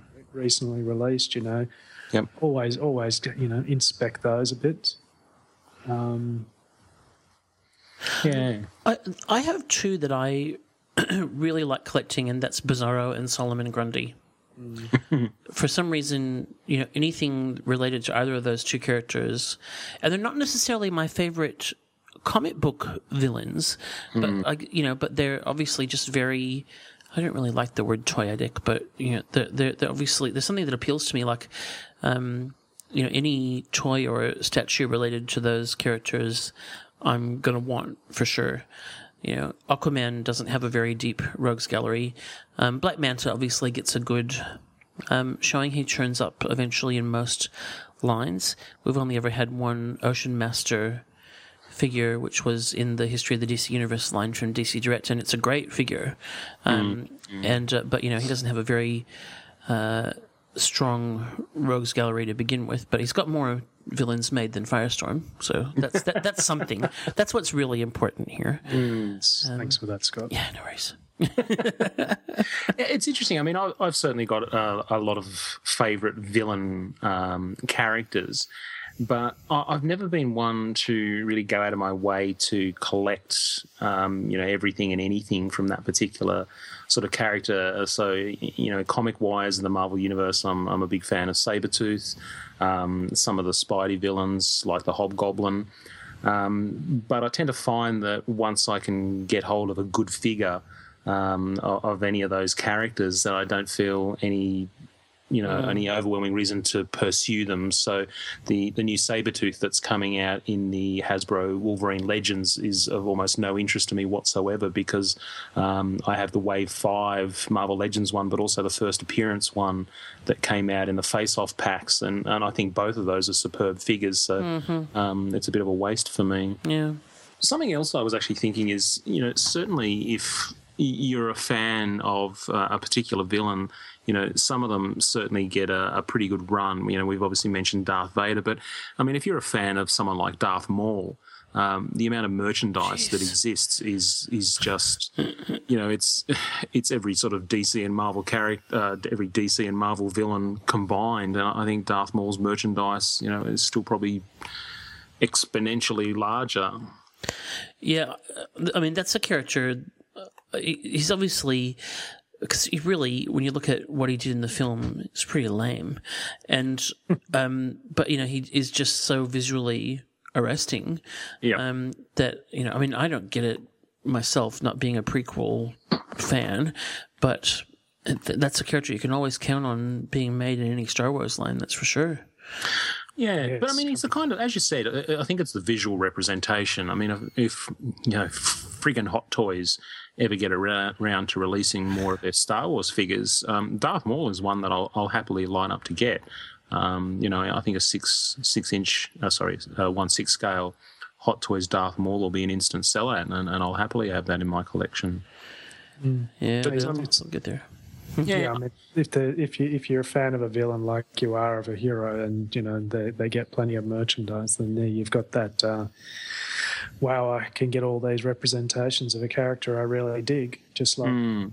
I mean, it's interesting. I, I'm, I mentioned that with the comic books, you know, I, I only need sort of a, a single good representation of a, a villain, and I'm happy. But um, it actually goes the other way when it comes to things like film, because I'm a big fan of um, Predator and Aliens. Hmm. And uh, I'll happily pick up all the Predator figures that they release, and um, the same goes with the Aliens. The, they've just NECA have started a, a new line, and um, there's an Alien in the first wave, and I'm going to pick up a couple of those, and I've got all their previous Alien figures too. So I guess that's um, you know a complete turnaround of what I just said, and that I'm happy to. Oh, well, it's a different. It's a different universe, but it's a different kind of, um, a, a different style of character too, where you can collect them in kind of an army building sort of way, and it makes sense. It's not like having, you know, twenty Sinestros on the shelf. Hmm. no, they are the actual lead characters in their properties. That's right. Yeah. Yeah. Yeah. So, what are some of the, the Star Wars villains that you remember having as a kid that you really enjoyed? Gamorrean Guard. Yeah, yeah, that that was definitely one for me too. And I think because it was almost like a step up in the sculpting. There, there was something about that figure where they just they managed to just draw in that much more detail than they had in in the previous waves. Yeah, the um the sideshow Gamorrean Guard is one that I really I have a very hard time resisting. Like the only reason why you know I've I've seen it in person. Um, it's not it's not super expensive, um, and it's just more of a slippery slope thing of now if I get these then you know I'll I'll end up buying more, and I'm just going to hold out for Hot Toys. I mean, they'll probably never do a Gamorrean Guard, but um, but you know, it's just such a funky, hilarious looking thing. Mm. Um, but yeah, I loved that toy as a kid. Absolutely loved Yeah. it. Yeah, Uh, I mean, I've mentioned you know my love for IG88, Yeah, and, yeah, and I still have my original 12 inch, and, and I've got the new one as well. And so he was always. I mean, we can't sort of mention Star Wars and not mention Boba Fett. No, yeah, any of So- the, any of the bounty hunters, um, or the stormtroopers, scout troopers, all of those guys. Mm. And I mean, it's been 33 years, and we're about to get, you know, a six inch Boba Fett released at the San Diego Comic Con, and that's generating a huge amount of interest. Oh, yeah. Oh, yeah. Yeah. All right, what about sort of Marvel and DC figures? What are some of, I mean, you know, that's probably one of the main things we talk about on this podcast. And from the, the assorted, you know, Marvel toy waves and DC toy waves, what, what are some of the, the better villains that stand out for you guys? Eli? I think when we were having a think about um, uh, Marvel and, and DC both, um, well, Marvel Legends and um, let's say DC Universe Classics is the builder figures and collect and connect figures. That they're Yeah. usually they're usually villains and they're usually friggin' awesome. so for Marvel Legends, you know, you had Galactus and the Sentinels and Mm. Apocalypse.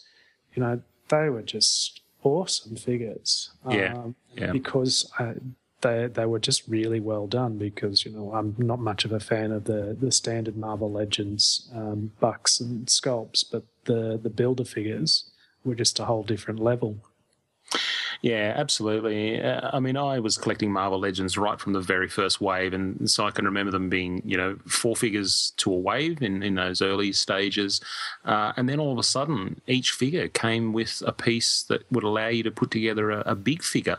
So I was there for the advent of the Builder figure and, and putting that apocalypse together that was just superb. I mean, to, to this day, he's still one of my favourite figures. He's Hmm. he's high up on a shelf um, when I first walk into my my sort of comic and toy room, and I just love it. I think it's one of the best figures that they've ever done.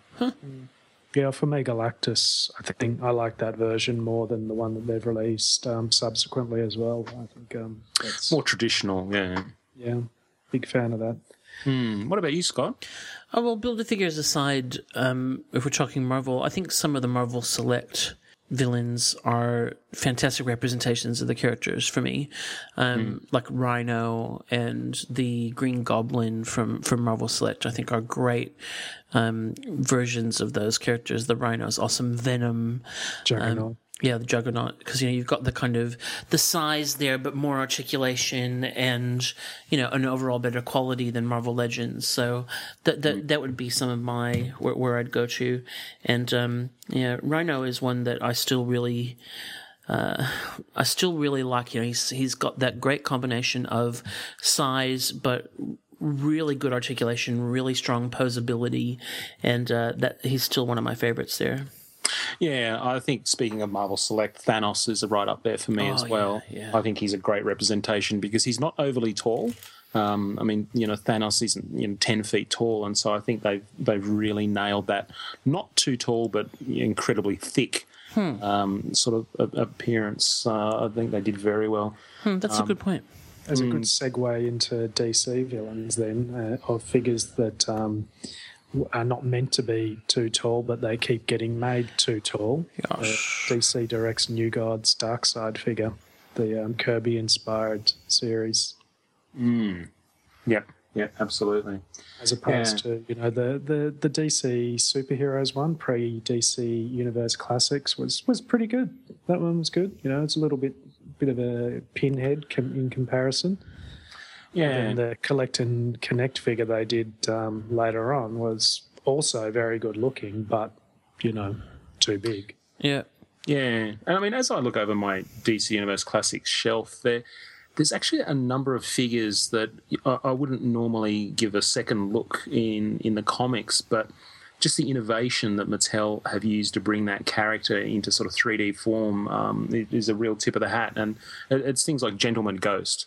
Oh, yeah. I mean, you you just wouldn't think that that figure would work, and it it came out. It's beautiful, um, and and obviously chemo, um, the collect and connect figure is is terribly undersized, but just the the effort that's gone into bringing that figure, you know, to us uh, is uh, is beautiful. Yeah, Mattel and, and Four Horsemen were able to bring in some really, um, really good villains into into the line. Um, some left field stuff. So Killer Moth, extremely hilarious looking character, uh, but really well done.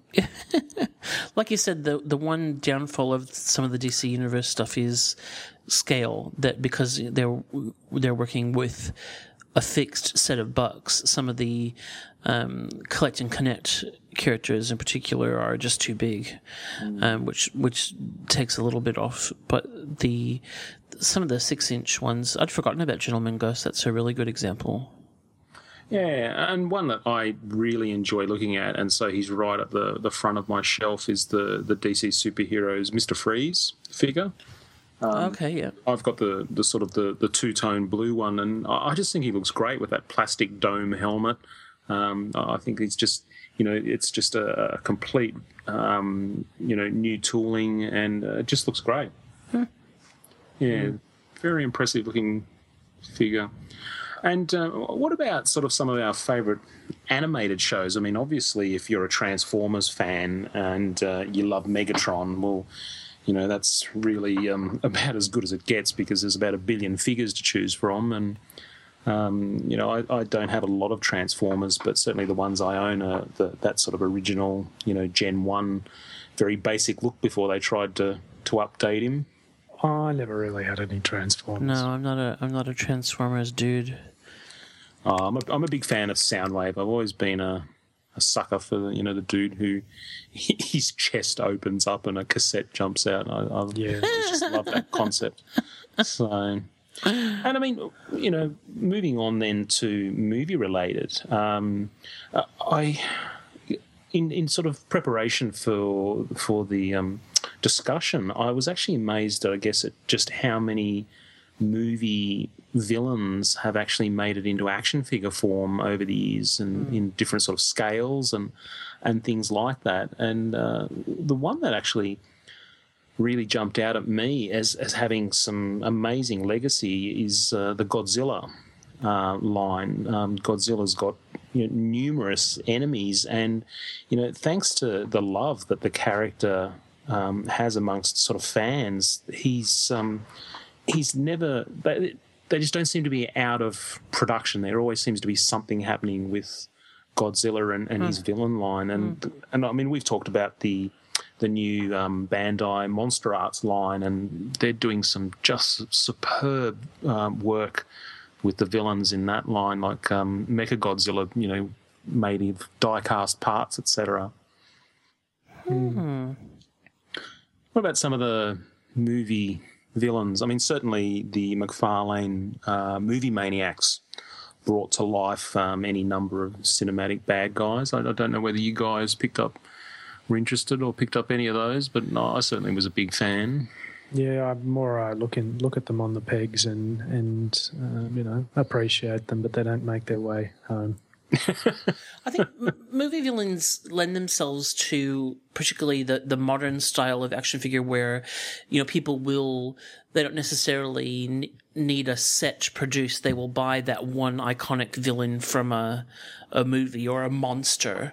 Um, and you, and that can kind of sit on its own in your collection. So, you know, it's a bit of a different market from the, the, the comic ones.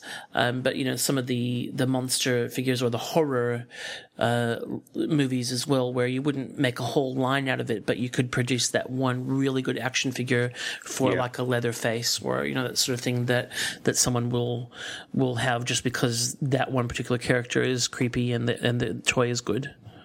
Yeah, and I certainly picked up all the movie maniacs uh, in the early days, and I was really enjoying those because I- I'm a big fan of horror films. And um, one of the ones that also just amazes me, uh, you know, as a, a kid growing up watching Doctor Who, uh, merchandise for Doctor Who was non-existent uh, here in Australia, and I was picking up my comics at my local comic shop the other day, and they've got a pretty good range of Doctor Who stuff, and I, I was just amazed at, at the amount of stuff that you can actually get now for Doctor Who. Like you know, you know, almost his entire Rogues gallery is away is, is available in in some way, shape, or form to the point where you know if you wanted a Dalek. You'd probably spend 20 minutes trying to decide which one you wanted. Yeah, they've made up for lost time in that regard, haven't they? Mm, absolutely, and you know, it's it's not just the fact that you can get Daleks. It's it's just that you know, so many of the villains are there. There's you know, even the different um, eras of Cybermen uh, and Mm. things like that. They've um, just gone to town, which I, I think is fantastic. So, but one line that, that stood out to me with um, some, a great array of, of characters and in particular villains had to be the uh, the Teenage Mutant Ninja Turtles line that just seemed to go forever. They just continued to to crank those out and come up with uh, more and more wacky figures. And you know, at the time they were probably considered. Um, a bit of a laughing stock, but but some of them are worth a great deal of money on the market today because they were um, so sort of badly distributed. Right, well, well, moving on to some of the other things, I, I was giving a, a bit of a thought to villains in general. And um, you know, obviously, with things like the movie Maniacs, we've um, we've managed to get some of those horror icons like Freddy Krueger, you know, Jason Voorhees from Friday the Thirteenth, etc.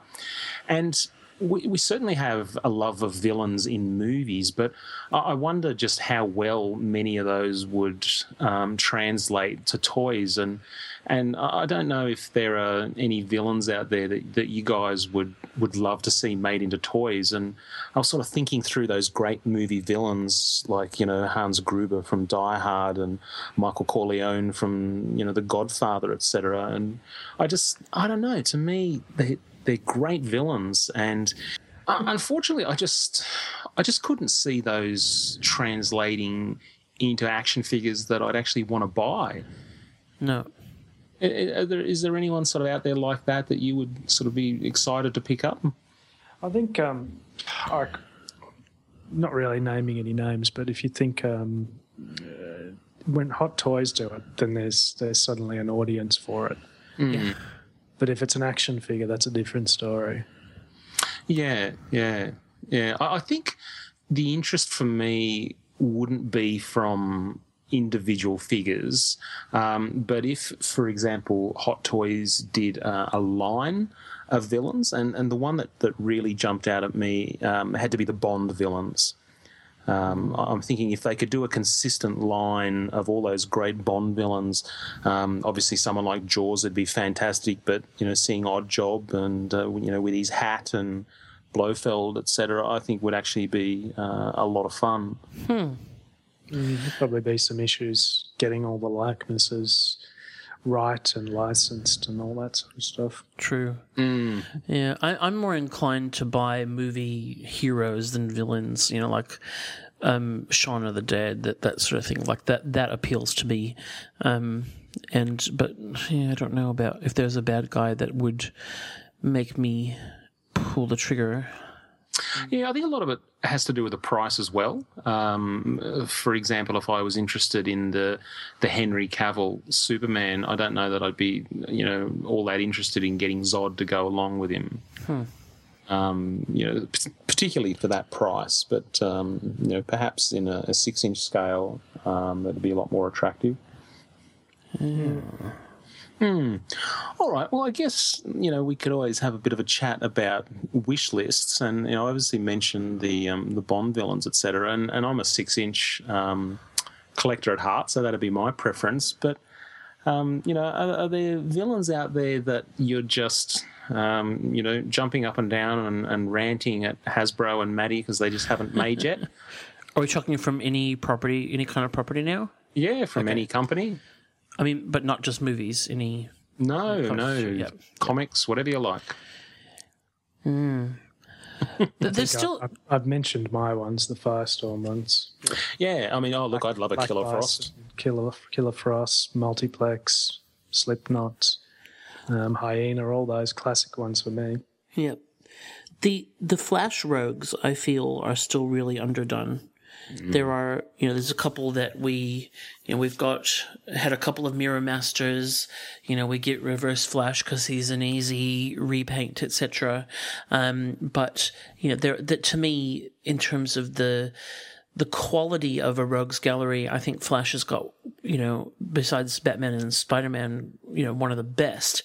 And there are so many characters like a classic um, Captain Boomerang, uh, like Heatwave, um, etc., that have never made it into a a six inch um, Yeah. version. That uh, to me, that's a, a gap I would love to see filled.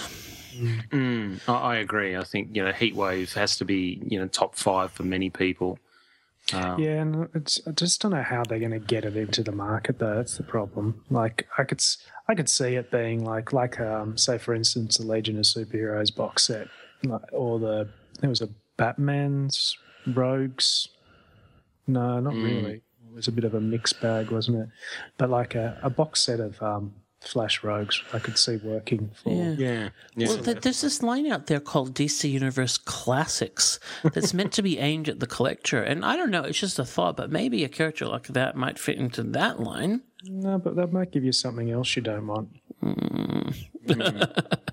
Uh, Marvel seems to be prepared to go a little bit deeper with their villains in licensing and stuff, then you know I feel like, uh, particularly if you look at Bowen and Marvel Universe and that sort of thing, like there are just there's fewer Marvel villains that I feel like you know we've never had than DC, and DC's got a lot, obviously, of kind of legacy characters and um, you know ones that have been around for a long time that really are they're not obscure to us, but to the market they're incredibly obscure, um, like you know Doctor Alchemy or Angleman or something. Um, but yeah, I just feel like there's a bigger gap on the DC villain side than Marvel. Yeah, definitely. Um, when I display my figures, I tend to try and, and group them together. So my Marvel Legends, all the Spider-Man villains are, are grouped together, and the X-Men villains are grouped together. And I mean, for a single character like Spider-Man, if you look at the the depth they've gone to with um, the villains. Um, for him, uh, it's it's just amazing, and, Yeah. and some of those figures are superb. Like the Hobgoblin is, is one of my all time favorite six inch action figures. Yeah. So, but I think the, the big gap for me definitely has to be as a fan of Thor. Um, there just aren't enough sort of Thor villains. Uh, I mean, we've had the Destroyer and, and Loki, and um, it's really quite sad. And, and you guys know that I've actually uh, focused my my customs um, on a few of Thor's villains, such as the Mangog and, and Ulik um, over the, the past couple of years. But you know, I'd certainly love to see you know, the Executioner um, done, and obviously the Encha- Enchantress. So I'm hoping with the um, with a new movie coming out, that'll sort of you know raise Hasbro's interests a bit. But For sure. But to be honest, when it comes to action figure form, a, a lot of the villains that I'd like to see um, are ones that I don't think I could easily customize because I'm I'm just far too lazy. Um, and, and and so you know they're ones that go straight to the top of my list. So um, you know it's guys like um, Dormammu, um, the Doctor Strange villain, uh, who essentially has a, a fiery head, but it's not a sort of a it's not an obvious fiery head like Ghost Rider. It's Uh, kind of like a of adventure. Come on, have and a I go. just I just sort of think I, I just don't know how I would actually customize that, and then I just hope that you know Hasbro will do it for me because I'm I'm lazy, and that goes for characters like the Mandrill and and Mm. the Griffin because it's just um, way too hard. And I wish someone would do an Ursa Major. Um, who, for, if people Yeah. don't know, is one of the Soviet super soldiers, and he transforms into a, a giant sort of erect standing bear, which um, is another one that perplexes me on, on how to do it. So Sasquatch. Mm. But we've also had a few instances of where we've seen some great villains come so so close um, to to getting into our hands, but then we we never actually saw them. And um, one that that I think Eli actually brought up some time ago was the fact that when NECA did the uh, Teenage Mutant Ninja Turtles figures, which you know we all just love and, and revere as as the perfect representations of the turtles. Um, we did actually see the prototype Shredder figure, um, but but due to you know foot soldiers. Yes, Yeah, we right, foot soldiers. we never actually got to see um, those, but we, we saw the prototypes and we never actually got them into our hands. And I think if we go And back, unlikely we'll ever see them. well, that's right. We talked to Randy, you know, way back in episode 38, and, and he mentioned that due to um, sort of issues um, with Playmates and, and the license, the way they have it, that we're just never going to see them. Um, but another one that comes to mind is certainly uh, at the San Diego Comic Con some years ago when there was a um, a Toy Biz wave of Marvel Legends that was going to be called Bring On the Bad Guys. Um, they were originally meant to come with pack-in figures of um, army builders. Uh, and two of the army builders that we saw that were never released were the AIM soldier and the Hellfire Club Goon. Um, both are, are great looking figures, and uh, we never got those. Uh, so, so close. Ripped off. That's right. That's right. Every line's got the those sort of you know un unfulfilled promises. yes, exactly. They're just there to torment us. All right. Well, I think we could keep talking, but then we'd probably go to a three-hour running time. So That would be bad. That's exactly right. So I think for now, that wraps up our discussion topic of the week, and we'll come back in a moment with some feedback before we wrap things up. Hey kids, I'm here to tell you about two extremely famous cloners, Mario Mario and Luigi Mario, from the Super Mario Bros. movie. You wanna know what makes them super? Cause they triumph over the evil Koopa and his brainless sidekicks, Iggy and Spike, using only their plumbing tools, and they battle the Goombas. Koopa's hideous dino human army. Those Goombas are scary.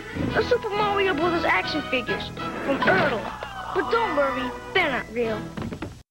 Well, before we finish off, we have some feedback from our listeners to share with you. If you'd like to hear your questions, comments, or suggestions on future episodes, you can email us at podcast at actionfigureblues.com and you may just hear it read out. And I'm going to kick things off with our first piece of feedback. So thank you very much, Stacey. All right, here we have our friend Eric saying, just finished listening to episode 70. Excellent show. The AFB challenge was fun and informative. And Scott's review of Captain Marvel was quite entertaining, even though 11 out of 10 dollies seems a bit too enthusiastic. Whatever. I love that thing. I stick to my guns on that. It's an awesome statue. It's so awesome, just not, not good enough for a 12. Is, it the, is it the best statue you own? I don't want Justin to unfriend me on Facebook or anything. you know, if I, if I go any further than that, like he's barely talking to me now as it is. So It's barely talking to any of us. Thanks very much. Spoiled for everybody. yeah, he's damaged. He's damaged. We don't want to be too negative against Scott, so I'll hand over to Eli for his bit of feedback. Oh, okay. Um, so Chris um, Coffee. This is from Facebook, I believe. Uh, he says, "I love listening to the show, but please don't make me give it up by committing the broadcasting sin of eating on air. I listen on earphones, and it's like you're eating right in my ear. Looking at you, Scott, like fingernails down a chalkboard, but worse." You know, we. we So, what have you got to say for yourself, Scott? Yeah. We really are lucky that uh, Chris Coffey has put up with us. Um, you know, he he. What do you mean with us? Well, no, because he complained like he's had a number of issues with our pronunciation, Adam's pronunciation of Lego, etc., and now this. So, Chris Coffey, I would like to formally offer you a refund for every cent that you have spent listening to this podcast. um, you know, it's really not fair to expect you to pay for this uh, good money. Um, So, so what do you mean? Like, if he buys something while he's listening to the podcast, you're No, to I said every fund every spent he spent to you know download our free show. Um, Okay. Do you know, yeah, I, yeah. I actually looked up the whole Lego versus Lego thing, and there doesn't seem to be any kind of ruling on it. There do, nobody seems to agree that there's one uh, over the other. I wonder what the company thinks. Maybe we need to call them. I don't think they care. I think as long as you're talking about it, they, yeah, they don't care. It's only Chris Chris Coffey cares. Chris Coffey cares. You know, Chris Coffey, who, he's the Lego pronunciation and eating while podcasting police. Um, he cares, and that's important. Um, but I do apologize for any, any offense caused by eating on air. I certainly will never do it again. Very good. Liar. well, while you're in apology mode, you, you might want to read out our next piece of feedback. Well, look, I was actually thinking rather than um, calling this feedback, we should call it complaints tonight, uh, because as well as um, you know, Mr. Coffee, uh, who uh, we did, I did establish with him on Facebook that I think he's just bitter that people don't send him things to eat on his podcast. But anyway, um, the uh, Dark Guard from our forum um, said. Uh, boohoo about a Game of Thrones spoiler in episode 71.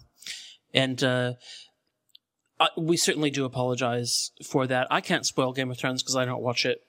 Um, so I'm pretty sure it was John. So he's not here. We'll throw him under the bus.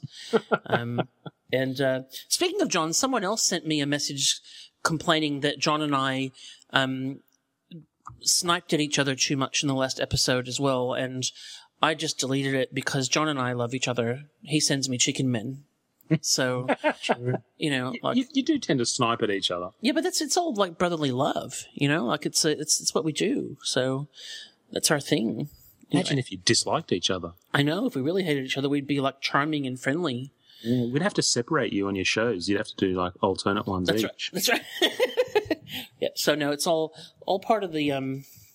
Uh, th- there's no there's no. I don't know what that was about anyway, but No, that's all good. I mean, you It's know, when good. when we all get together, Stacey makes like you know these great raspberry cookies, and you know we just sit around and eat those and have a laugh and get along well. yeah. Mm. All right, gentlemen, it's it's been fun, and uh, please, if if you have any more complaints, um, Keep That's them next yourself. door. keep, keep them to yourself. next And, door. Keep them to yourself.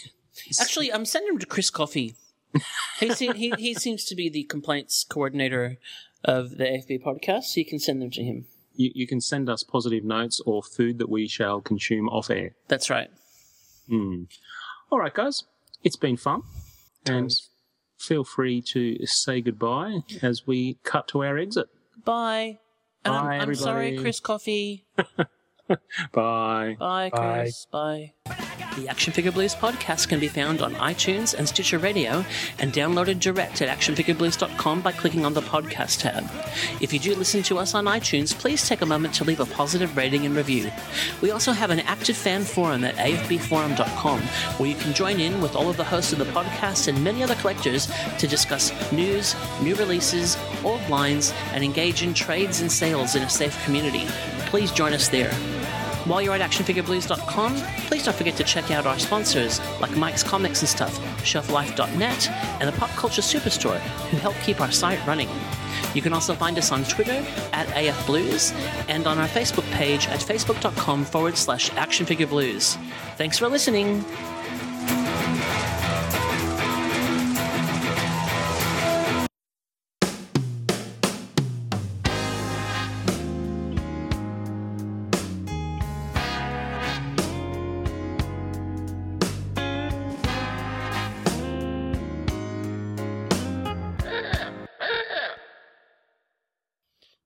Good. I I, re-. I really nearly cracked up in that your your intro. That was very funny. Um, I was, I, I almost said you could go and see, you know, like Cindy in the gift shop, but I figured we've just introduced too many staff for now. That's right. We've we got Boris now. We uh, we you'd probably if you haven't listened to last week, then you don't know that our, we have a sound engineer called Boris now. right. Okay. Yeah, so please keep on top of that. So Uh, Arnold, research, Arnold's in research. sound engineer. Stacey's on um, Reception. reception. So And Gertie has been Oh, and fired. Gertie. Gertie. well, Ger- Gertie's not technically one of the staff, but she does get a mention quite a bit. maybe we could maybe Gertie could be like the AFB podcast sponsor child. you That's know, right. Like we we you know to try and um help do something about uh poverty and stuff. We sponsor one Chinese impoverished painter, toy painter. That's Gertie. Rather just get a sponsorship from Pepsi Max or Kit Kat. No, we're sponsoring her, not th- not I this. know. I want to be sponsored first.